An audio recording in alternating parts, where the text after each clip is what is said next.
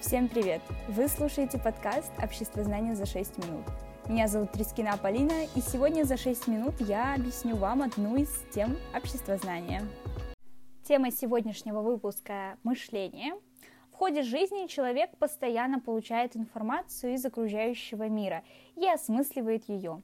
Такая форма обработки информации называется мышлением. Итак, давайте дадим определение – Мышление – это процесс активного отражения усвоенных знаний об окружающем мире путем преобразования их в гипотезы, теории, суждения и так далее.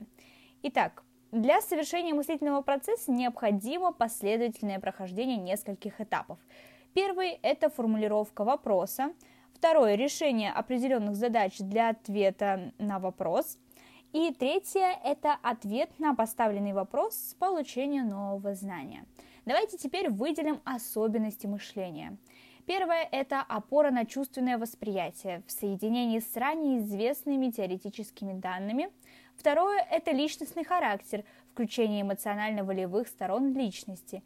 Третье – обобщение познания. Человек связывает воедино различные свойства изучаемых объектов. И четвертое – опосредственность. Косвенное получение знаний. Человек сравнивает некоторые известные свойства и приходит к выводу о неизвестном. Пятое. Социальная природа. Использование отдельным индивидом информации, добытой человечеством ранее. И шестое. Словесное обозначение. Язык позволяет выражать мысли человека, обобщать словами различные понятия.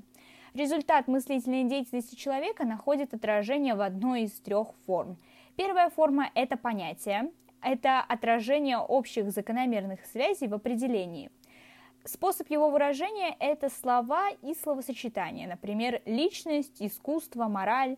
Вторая форма – это суждение, утверждение или отрицание на основе мыслительной связи.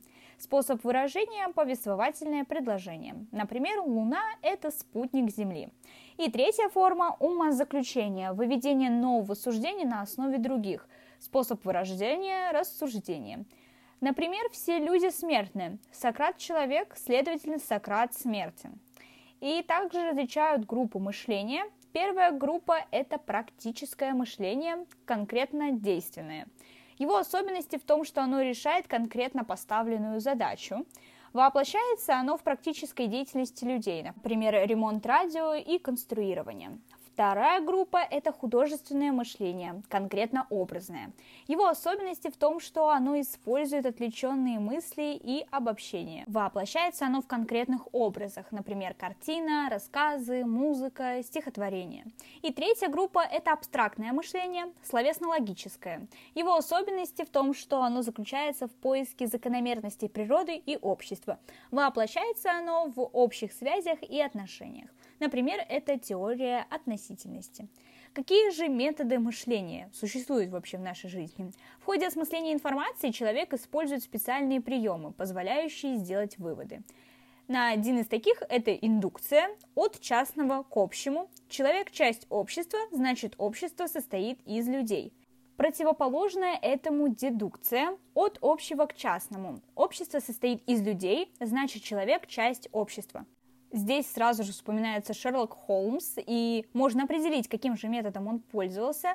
И, скорее всего, он пользовался чем-то противоположным дедукции, а, то есть он искал от каких-то мелких зацепок и приходил к чему-то общему, к какому-то целостному образу. То есть можно, в принципе, сказать, что он занимался, он использовал способ, который больше похож на индукцию, но однозначно утверждать мы, конечно же, не можем. Итак, э, мы отвлеклись, перейдем дальше. Далее у нас идет сравнение. Сравнение – это сопоставление различных предметов и явлений. Солнце и Луна – небесные светила. Луна светит ночью, а Солнце днем. Солнце греет, а Луна нет. Здесь мы сравнивали. Анализ разложения целого на составные части. Растение состоит из корней, стебля, листьев и цветка. И синтез – это сбор составных частей в общую картину. Буквы составляют слоги, слоги – слова, слова – предложения. На разных этапах своего исторического развития индивид отдавал предпочтение различным видам мышления. Это обусловлено тем, что человек постепенно эволюционировал и открывал в себе новые мыслительные способности. Однако нельзя говорить о подавлении одного вида мышления другим, поскольку они существуют параллельно. Можно отметить только преобладание того или иного типа в конкретном случае. Выделяют всего три вида мышления – образное, теоретическое и знаковое. Образное – это практическое решение наглядной и конкретно поставленной задачи. Таким видом пользовались первобытные люди. Теоретическое – это абстрактное решение теоретической задачи. Таким образом пользуемся мы, современные люди. И знаковое – символическое выражение результатов деятельности. И таким видом пользуется наука. Вот так мы рассмотрели с вами одну из тем нашего любимого обществознания. А конкретно напоминаю, что мы сейчас проходим сферу человек и общество.